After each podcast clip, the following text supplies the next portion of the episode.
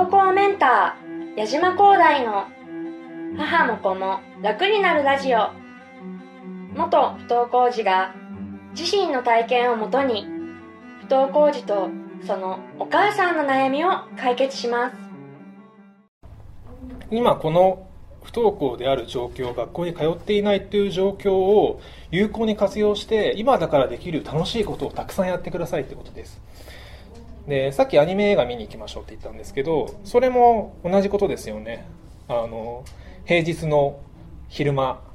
映画館空いてる時間にまあお父さんとお母さんと一緒に行ってもいいし一緒に行かなくてもいいですけどアニメの映画を見に行くっていうのはかなり楽しいんじゃないかなっていうふうに思っていてで僕自身もあれは中中3だったかな映画見に行ったのは。高 1? 高1か。一緒にあの平日に母と映画見に行ったりしました。でかといって別にずっと一緒にベタベタしていたわけではなくてあの一歩映画を見た後に僕はそこでたまたま外に出られたのでちょっと買い物をしようかなと思って「お母さん先帰っていいよ」って言って「あそう?」っつって。母さんは先に帰ったんですけど。それって多分あの最初はハードルが高いと思います。あの子供自身も外に出ていくことが苦しいって思ってる人もいっぱいいるし親御さんもその他の子たちが学校行ってる中遊びに行くってことに抵抗を持たれてる方も多いんじゃないかなと思うので、まあ、これはあのもっとその家庭がよが楽になって勤務が良くなってからだとでもいいと思うんですけど例えば平日のディズニーランドに行くとか動物園に行くとか人が混んでなくて とても楽しいですしそれこそあの真面目で勤勉なお子さんだったら美術館や博物館に行ったりとかっていうのでもいいと思うんですけどまあ平日だからこそ空いてるからこそできることもいろいろあります。であとは楽しむ方向性を広げるという意味ではあの旅行とかもいいと思うんですよね。海外旅行行ったりとかっていうのもどうどうせ子供と一緒に暮らせる期間なんて10年やそこらなのでその機会に家族でもう長期で1週間2週間バッと旅行に行っちゃえって、まあ、なかなか難しいかもしれないんですが それぐらいできれば楽しいかなって個人的には思います。で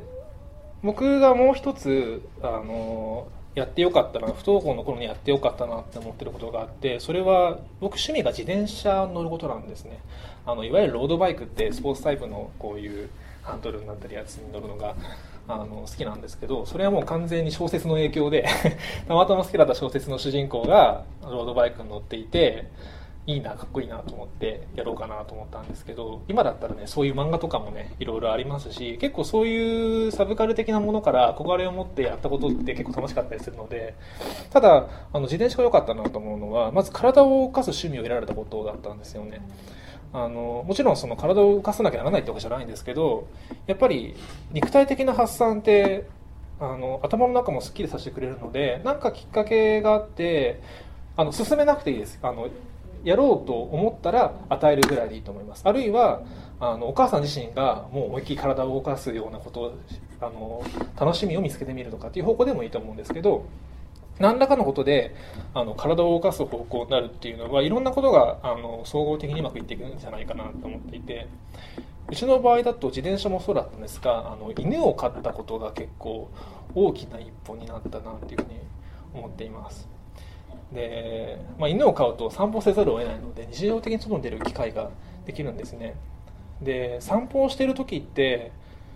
常にその向き合わないわけですよね。横に歩く、まあ、母と一緒に歩く時なんですけど2人で横に歩いてるので普段できない会話がすごい弾むんですよね。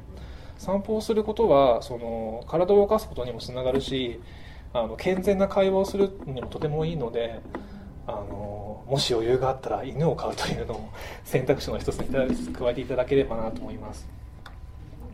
これが3つ目ですね。さっき言った今しかできない楽しいことをたくさんしてくださいってことです。で今ご提案できる僕の考えていることは以上の3つなんですけれどもまあこういうところから始めてまずはあの親御さんが家で楽に生きられるようにかつ何かあの転機があった時にそれを受け入れられるような準備をしていくっていうことをあの僕はお母様方にお願いしたいと思います。